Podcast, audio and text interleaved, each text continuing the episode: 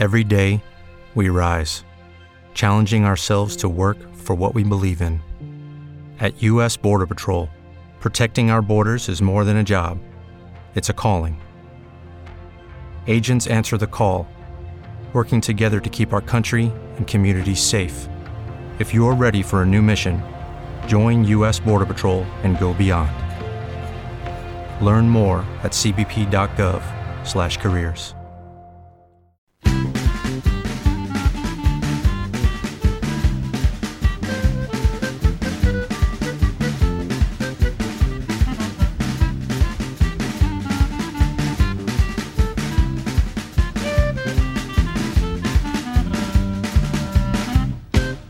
Radio Onde Furlane presenta Arti Elastiche, espressioni artistiche allineate e non allineate, a cura di Corrado della Libera.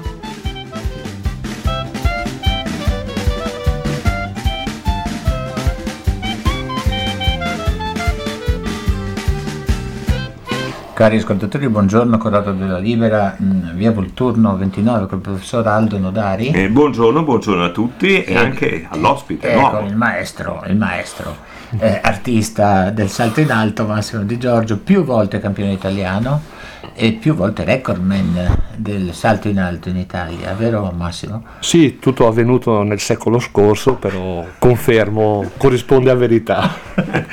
Eh, allora, io ho definito quella dell'atletica leggera in generale, ma del salto in alto in particolare, qui sono molto affezionato, un'arte. Eh, come hai cominciato ad avere passione per questo, quest'arte?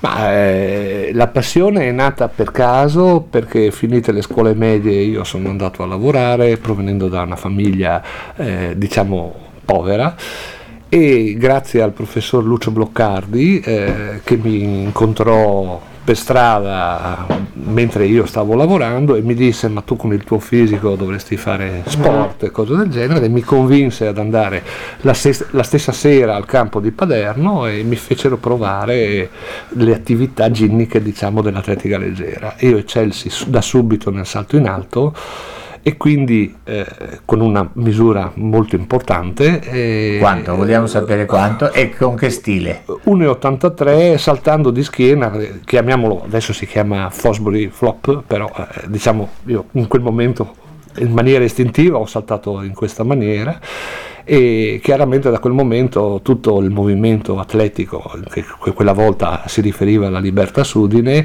si era mosso per far sì che io facessi attività sportiva e quindi mi creassero delle condizioni per ritornare a scuola e poter dedicare il tempo a questo. Questo avvenne e quindi dopo ho avuto la possibilità di fare un po' di scuola, intrapresi la carriera diciamo di geometra che non ho mai completato perché non ho avuto tempo di fare gli esami di maturità, ma ho avuto qualche risultato decente diciamo nella- nell'attività sportiva. Beh, sei un personaggio molto popolare, però io volevo sapere proprio perché il Fosbury non è che uno si, mette là e fa il Fosbury, insomma, bisogna almeno vederlo in televisione, non so, Co- co- non è una posizione naturale quella del Fosbury per fare un salto in alto, giusto? Certo, infatti non è una posizione naturale. Tu hai detto distinto, io ho saltato 1,83 m. Eh. Era il record provinciale di Belluno 1,83 Beh, io, io a quell'epoca avevo 15 anni quando questo, è- questo fatto è successo, quindi sarebbe stato diciamo una buona prestazione a livello di categoria ragazzi, ma non era neanche il record italiano in quel momento. eh, che fece nello stesso anno poi un altro atleta friulano con un anno di meno 14 anni, un certo Contarini eh, proveniente da, da mm, Aquileia. Sì.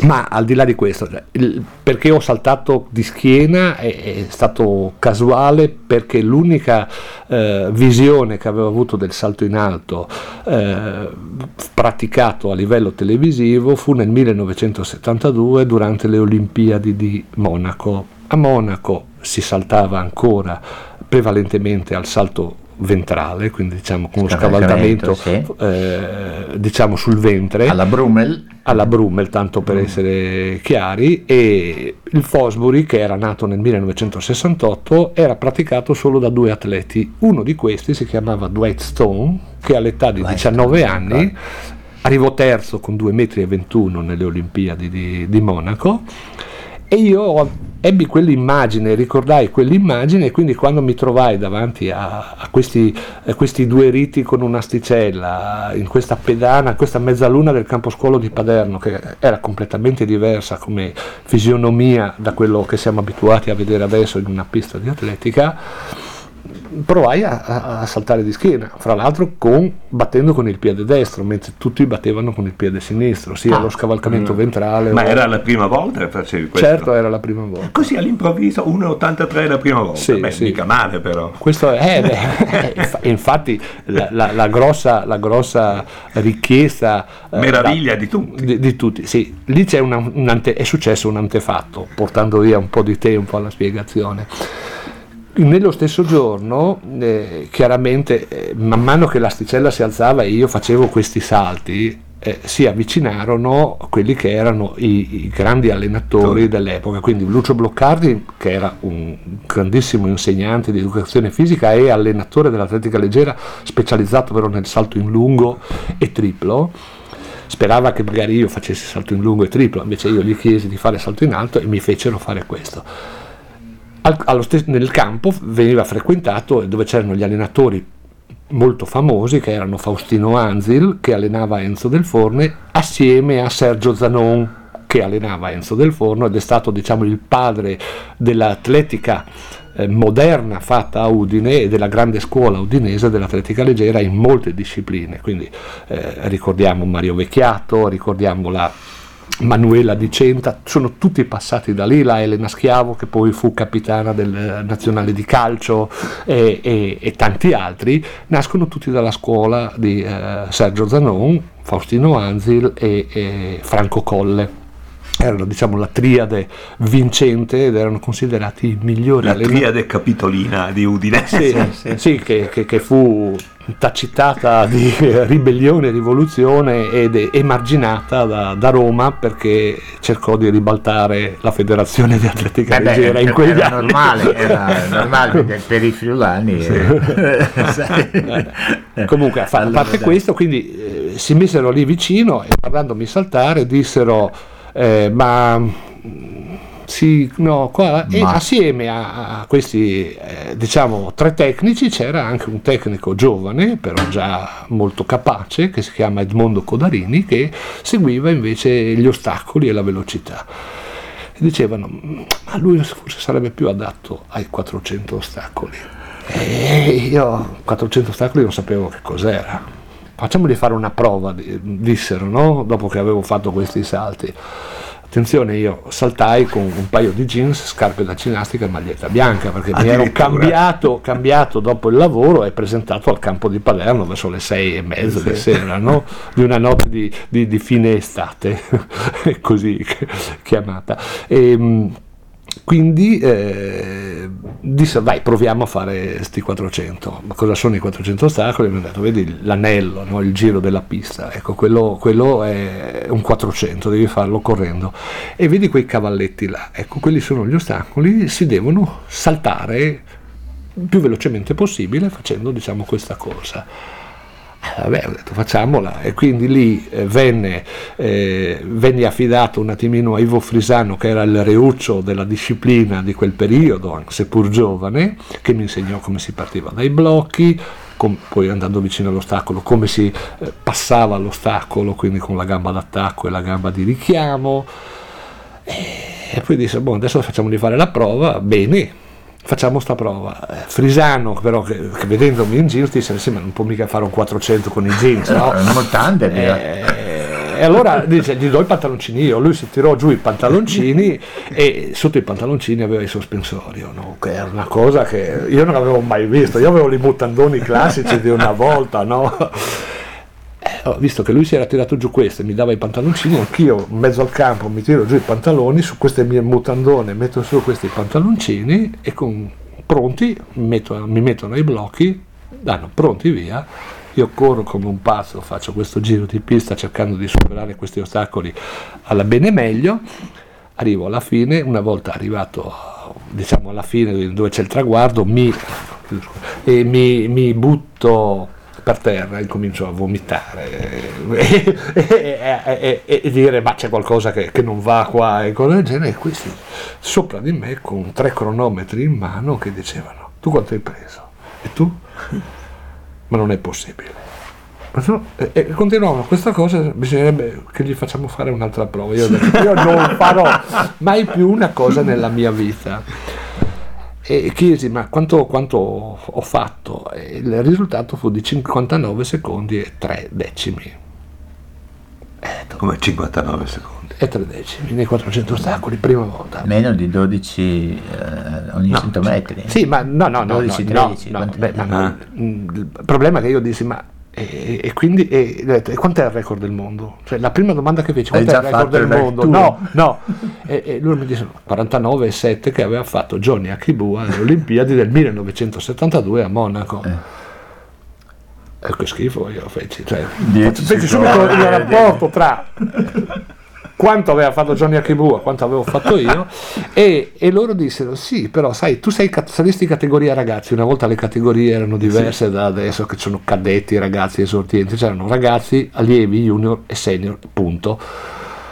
Il record italiano della categoria allievi è 61,5 e l'hai battuta. Cioè io avrei teoricamente fatto una prestazione migliore a quella che era poi presa così, senza quindi la starter ufficiale e, e, loro cercarono in qualche maniera, quindi quando vo- vollero che io andassi a fare lo sport, eh, e, e, cercarono, c'era anche l'idea, cercavano, uno voleva che facessi 400 ostacoli, sì. a me invece il salto in alto era piaciuto, non so perché, e, io dissi, beh io vengo, le condizioni sono, però faccio salto in alto, e ho fatto salto in alto. Ma scusa, Chissà, forse ho sbagliato. Eh, forse hai sbagliato. Ma chi lo sa? Chi lo sa. Ma sei cresciuto in buona salute. Okay. Sono per cresciuto... arrivare fin là. sì, certo. Ti arrampicavi sugli alberi, cosa facevi? Eh, ecco, ecco, un po' questa... Que, nato? Dove sei? Beh, come sono nato, come dico, provengo da una famiglia povera. Eh, io sono nato in via Grazzano quindi ah, centro storico di Udine, certo. sì. c'era il suo ritratto al marinaio no? al marinaio c'era ah, il mio eh, fan club ma mia madre eh. era proprietaria di, dei due caporali che era un bar che adesso si chiama Alfarc ah. ok e quindi era proprietaria era la gestrice non era la proprietaria e quindi da lì poi mi sono trasferito in eh, Vicolo Sutti, una laterale di via Superiore, e nel 76 da lì in via Riccardo Di Giusto nell'attuale casa dove vivo, adesso si chiama via Giobatta Periz, eh, nelle case dell'arte. Quindi è stato questo il mio percorso, diciamo, udinese come residenza. Mm. E, e, e in, in, quelle condizioni chiaramente la mia era un'attività libera, io quindi quando, quando potevo ero o sulla riva della Ledra dove ho imparato a nuotare e, e, perché lì mi buttavo dove c'è l'ex Dormish, mi buttavo dentro nel canale, lì, eh, anche se c'è il sifone un po' più avanti, insomma in qualche maniera venivo sempre fuori, anche se è un po' più pericoloso, chiaramente mi arrampicavo sugli alberi e proprio arrampicandomi su un albero un giorno mi ero costruito una specie di paracadute e andando su un albero che sarà stato una ventina di metri mi sono gettato per vedere se, apri- se si apriva il paracadute per fortuna c'era, per il, tetto di una ca- no, c'era il tetto di una casa disabitata sotto che ho sfondato e, e, non sono arrivato fino a terra il paracadute non si è aperto. E, e, e, quindi sì effettivamente la, eh, questa è fantastica. La, sì, certo. le, le, le, cose che chiaramente i ragazzi e le ragazze facevano uh, quelle che avevano diciamo la libertà di poterlo fare anche beh, non tutte le famiglie lo permettevano avevano chiaramente era una massima libertà di esprimersi da soli, quindi un'esperienza di vita. Io ero abbastanza individualista, non lavoravo in gruppi di, di, di, di ragazzi o bandette come si usava diciamo una volta, sì, ero, sì, eh, però facevo tutti questi esperimenti. Sì, sono cresciuto così un po' con la natura in maniera selvaggia, quindi forse mi sono fortificato, ma forse ho avuto la fortuna, la natura mi ha dotato di, di mezzi muscolari anche particolari. Senti, dopo parliamo della nazionale e che ambiente è la nazionale italiana e poi il futuro, anche cosa stai facendo adesso, organizzando le cose che ho visto che stai pensando almeno. No, intanto io chiederei uno stacco musicale così eh, respiriamo un po'.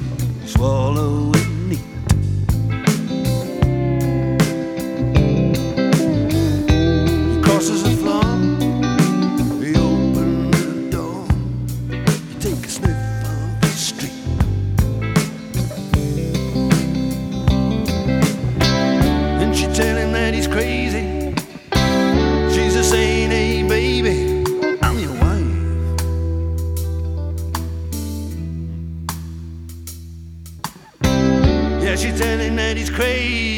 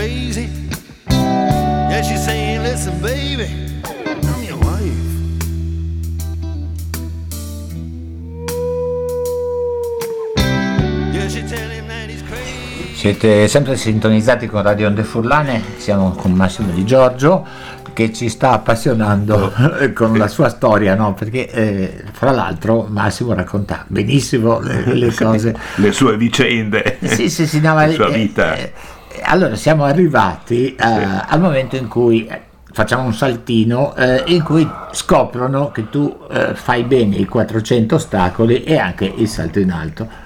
Dopo come come è andata avanti la storia? È andata avanti che chiaramente io scelsi di fare eh, Quello che ti il- piace di più. quello che piaceva di più eh, mi risultava più facile e meglio che era il salto in alto perché a me piaceva saltare non tanto per vincere contro altri perché comunque saltavo già di natura più degli altri ma perché mi piaceva proprio saltare cioè combattere un po' quella che era la gravità Infatti poi nel mio proseguo del- nel tempo e l'affinamento tecnico ebbi anche delle idee che furono messe in pratica e quindi im- immaginai come ci si poteva allenare per avere una performance migliore diciamo di salto e inventai un qualche cosa che poi è stato studiato ed applicato ed è alla mercé eh, di tutti, chiamiamo mercé, diciamo, alla disponibilità di tutti. E c'è il filmato su YouTube del tuo salto ai giochi del Mediterraneo che è un capolavoro assoluto. sì, sì, è- questo è l'unico salto eh, rimasto visibile attualmente di tutta la mia carriera sportiva perché negli archivi RAI chiaramente ci sono eh, i filmati. Il salto più alto che io feci nella mia carriera, che fu di 2,30 m, eh, è stato filmato soltanto dall'ingegner Fracca, Fracchia e lo ha eh, in un 16 mm nella sua cineteca che è la cineteca più grande a livello mondiale adesso l'ingegner Fracchia è morto ce l'ha il figlio ed è l'unica testimonianza del salto a 2.30 tutti gli altri salti che ho fatto nelle gare internazionali quindi campionati europei a Budapest dove vinsi la medaglia di bronzo eh, e campionati italiani che vinsi un po' di qua e un po' di là campionati francesi che vinsi e ebbi l'onore di essere invitato ai campionati francesi e vincerli. E sono diciamo negli archivi. Quindi per caso sono riuscito a recuperare questo salto dei, dei giochi del Mediterraneo del 1979 di Spallado e quindi adesso è stato pubblicato quindi tramite i social network, network Facebook, eh, Instagram e, e Twitter ormai si YouTube, possono eh, mettere. su YouTube. Eh, su YouTube, era presente su YouTube eh, e effettivamente è un discreto salto. No, è di un'eleganza, di un'eleganza incredibile. Cioè. Poi col piede destro o sbaglio? Sì, sì, piede destro perché io stacco di destro, ecco, avevo 20 anni Anche a me quando, in quel momento. eh. Mm, È importante lo stacco, sì, importantissimo. Beh, è fondamentale, diciamo che allora per saltare in alto devi avere eh, d- delle caratteristiche ne- neuromuscolari, quindi diciamo avere una maggioranza di fibre bianche rispetto alle rosse che, che aumentano la capacità contrattile del muscolo e la velocità di contrazione legata a chiaramente dei segnali che provengono dal cervello, quindi che tipo di movimento fare, quando farlo. È una cosa mo- armonica, Ecco. ma di un'armonia incredibile. Ah, il salto in alto. Quello, quello, poi dopo chiaramente c'è l'applicazione del giorno dopo giorno, l'allenamento serve per affinare tante cose, quindi prendere confidenza e consapevolezza del tuo corpo, soprattutto nello spazio, una volta che tu sei staccato da terra devi sapere dove sei e cosa fare. Chiaramente lo stacco è dato, è quello che ed è più visibile quando il piede arriva ad appoggiarsi al- all'ultimo step, quindi diciamo prima del, del salto, e poi il rilascio del piede da- dal terreno. E lì eh, ci sono le varie scuole di pensiero, quindi uno dice che devi avere, del devi avere piede, uno deve- dice che devi avere forza. È un insieme di cose, eh, io personalmente non avevo dei piedi eccezionali, infatti nei, nei movimenti da fermo, nei salti da fermo ero una schiappa, ma appena venivo sovraeccitato, quindi con una rincorsa e sovraeccitata la, la catena neuromuscolare mia, il risultato si amplificava in maniera incredibile. Queste sono caratteristiche poi individuali, sta alla capacità dell'allenatore o alla capacità individuale di conoscersi di come esaltarle, Mm, perché non esiste un sistema e una tecnica di allenamento che si può massi- massificare e quindi ad applicare per tutti in maniera uguale, avendo la certezza va, che porta va dei calibrata risultati. per soggetto. E l'allenatore sembrava questo, trovare quella Eh, che... Ecco, qua è la capacità, la differenza di un allenatore di atletica rispetto a un altro è proprio quella di chi eh, diciamo applica un sistema unico per tutti e quindi vince chi si adatta meglio a quel sistema e invece chi sa capire subito le capacità individuali della persona che ha di fronte, esaltare le capacità individuali, non correggerle. Tante volte si tende a correggere. Qui è la differenza eh, fondamentale che fa la differenza diciamo, nella capacità di un tecnico, di un allenatore a, a saper tirar fuori da un, da un atleta il meglio di sé. Scusa, hai mai pensato di scrivere un qualcosa che possa essere mm, diciamo, un suggerimento da dare a, a tutti, atleti e allenatori? Ma- Vista tutta la tua esperienza? Allora, eh, chiaramente il confronto con tanti atleti esiste, con i tecnici è leggermente mh, più difficile perché il tecnico è un po' geloso e crede di avere diciamo la verità in tasca e quindi ha difficoltà a confrontarsi con un atleta. E infatti questo è uno dei grossi dibattiti che attualmente mh, ci sono nel mondo dello sport, questo tipo di contrasto, quindi chi è che dovrebbe dirigere uno sport per farlo emergere a livello proprio a, a livello nazionale, se sono i tecnici, se sono i dirigenti e, o se sono eh, Gli gli, ex atleti, Ah, gli ex- diciamo ah, gli gli ex ex atleti. atleti. E si parla di ex atleti, è anche qui un grosso errore secondo me che viene fatto. eh. L'atleta può essere anche in, in campo, anche se nel momento in cui fa l'atleta tende a pensare solo al risultato per se stesso, quindi non avere una visione d'insieme.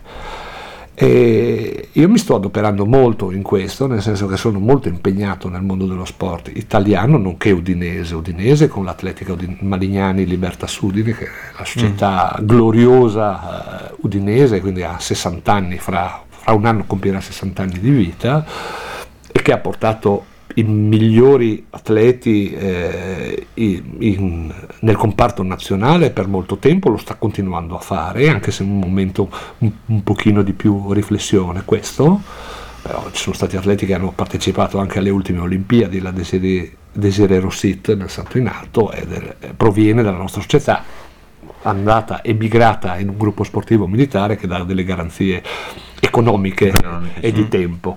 Eh, Povegliano eh, alle Olimpiadi di, di Londra nel lancio del martello e tanti altri insomma nel- nel passato più o meno recente ritorno al fatto che mi, mi sto molto adoperando per lo sport, eh, facendo delle proposte proprio a livello di federazione nazionale e di come dovrebbe svilupparsi una gestione invece territoriale, quindi più sul territorio udinese, ma un po' più ampio che è quello regionale.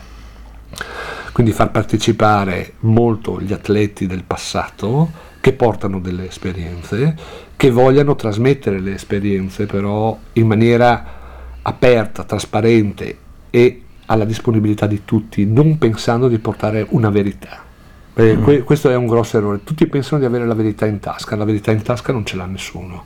Esiste soltanto una partecipazione, un confronto che può migliorare le cose. Dopo è chiaro che la direzione eh, e la guida deve essere fatta da un gruppo ristretto o anche da una persona sola, però eh, manca un po' questa voglia. Ma, per esempio, sviluppare, intensificare i frequentatori di campi sportivi dove potersi allenare in una disciplina o nell'altra. Perché io mi, mi ricordo, insegnavo, anche tu Corrado insegnavi, e avevo No, eh, contro gli altri insegnanti, quelli, soprattutto Certo, quelli no, di eh. latino, di matematica, ah, non devono perdere tempo No, i sì. ragazzi. Invece, No, giocare di più da bambino, Cioè- perché lui faceva l'esempio del nuoto Sì, sull'edera, eh. degli alberi, del paracadute, eccetera, eccetera, e se- io stesso da piedicatore ero sempre su per gli alberi, insomma, no? Cioè, eh, Ma tu dici giocare di più. bisogna Ma- giocare, cioè sì. la base è... Ma da insegnare anche una disciplina sportiva importante, Vabbè, perché dopo, diventa, di- diventa una regola che educa, educa, educa secondo me, non è che fa solo diventare un campione, irrobustire il, il fisico di chi lo fa, giusto? Ma diventa una regola, si, un, pre- un si rispetto. procede anche per imitazione Eh. degli altri, no? Perché poi viene normale avere un... Adesso mi sa che pochi vogliono fare atletica, per esempio. Ma eh, l'atletica diciamo è un po' meno attrattiva rispetto Eh, ad altre discipline questo, eh. sportive. Eh, che cos'è? Tanti possono essere diciamo, i problemi eh, che hanno portato a questa situazione che andrebbero affrontati. In effetti io credo che bisogna educare all'attività motoria e chi può educare all'attività motoria nei- nella società moderna è il mondo della scuola. Il mondo della scuola è carente in questo senso perché l'educazione motoria o educazione fisica, come una volta si chiamava, non è prevista nelle scuole primarie rispetto ad altri paesi, sia della comunità Certo. europea che eh, a livello in- internazionale, quindi diciamo anche fuori dall'Europa. L'attività motoria eh, dovrebbe basarsi nelle primarie ad insegnare i sei movimenti di base, quindi rendere consapevoli della capacità di conoscere il proprio corpo e di poterlo mettere in funzione. I sei movimenti di base sono, quindi non lo dice Massimo Di Giorgio, non lo dice un qualcuno eh, legato al mondo dell'atletica leggera, e quindi Sì. mm, che può avere diciamo degli interessi personali. I sei movimenti di base sono camminare, correre, lanciare, saltare, arrampicarsi e sollevare. Sollevare. Quindi, quando poi com- cominci a sentire un qualcosa come sollevare, tutti pensano a sollevamento pesi. No, sollevare è sapere come ci si deve rapportare a livello posturale quando si solleva un peso. Un peso non vuol dire prendere un bilanciere e sollevarlo. Questi sono i movimenti che dovrebbero essere insegnati come educazione motoria nelle scuole primarie dal primo anno e con una frequenza minima obbligatoria di tre ore. Lo- questo lo insistiamo su questo. Certo, perché insistiamo. intervisteremo ancora un'altra Eh, eh, volta. Sì, ancora, e lo Di un'altra volta. Anche perché, ho sentito dire su al Bachmann di Tarvisio queste Certo. cose, sì, ci sono delle discussioni diverse anche perché le impostazioni sono diverse, però proprio come base, come... e poi più ore, più, cioè non vedere l'educazione fisica come una cosa per cui eh, c'è un intervallo fra il latino e la matematica, Ecco, insomma, no? cioè, Ma, eh, o qualche altra materia. esatto, no? E quindi sì, imparare anche dalle scuole, proprio no, la quelle scuola primaria, che hanno subito, attività sportive subito. significative Sì, all'interno. Ma vi faccio un, vi faccio un esempio adesso. Eh, una volta chi faceva l'attività sportiva veni- e, e- e frequentava chiaramente una scuola, a seconda del tipo di indirizzo di scuola, parliamo soprattutto delle scuole superiori, veniva un po' osteggiato. Quindi uno che frequentava un liceo classico scientifico, quando gli insegnanti sapevano che uno faceva un'attività sportiva, che fosse dell'atletica o di altro, che fosse impegnativa, quindi diciamo con un impegno di un certo Portasse tipo, via tempo per portasse lo via studio. tempo e diceva deve fare una scelta o studiare. Esatto, ma è vero, è vero. Su questo, e questo, e questo, questo è via. Ma perché? Perché una volta in effetti gli sportivi che studiavano erano pochi e erano un po' considerati gli stupidoni che si riuscivano ad affermare perché avevano dei mezzi fisici. Adesso è l'inverso, tutti i campioni, tutti quelli che hanno i migliori risultati nelle discipline sportive, mm, vi parlo dell'atletica leggera in particolar modo che conosco a fondo, sono degli eccellenti studenti con dei risultati eccellenti perché proprio il tipo di disciplina che viene insegnato per arrivare ad avere prestazioni è una disciplina che aiuta molto il mondo sportivo. Noi purtroppo dobbiamo chiudere qui. Eh sì, ma torneremo Ci mancano su- tutte le eh sì, esperienze tornare. internazionali Sì, perché tu certo. sei stato in Cina, in Giappone, negli Stati Uniti, in Francia, dicevi bene. Eh, un po', La Russia, non sei riuscito ad andare in Russia quella volta. Aiuto! Parliamo della mia spina nel cuore. Comunque. Era l'80, no? 1900. Puoi dirmi che ha tante cose da raccontare, Esatto. penso proprio che sia e quindi così. faremo un'altra Eh, puntata. sì. Eh, ringraziamo Roberto Gario. eh, Il regista che non fa troppa ginnastica, però lui sviluppa i famosi Droni, Droni. e fa il miele, Sì, e fa il il miele. Eh, ma non quello di eucalipto, mi No. serve per la tosse quello di eucalipto, Guarda, vediamo un po'. Castagno, ma anche il castagno. Anche castagno È vero. funziona, sì. Eh. Bene, salutiamo tutti, Tutti, mandi, con un mandi mandi. mandi a tutti, mandi. Mandi, mandi.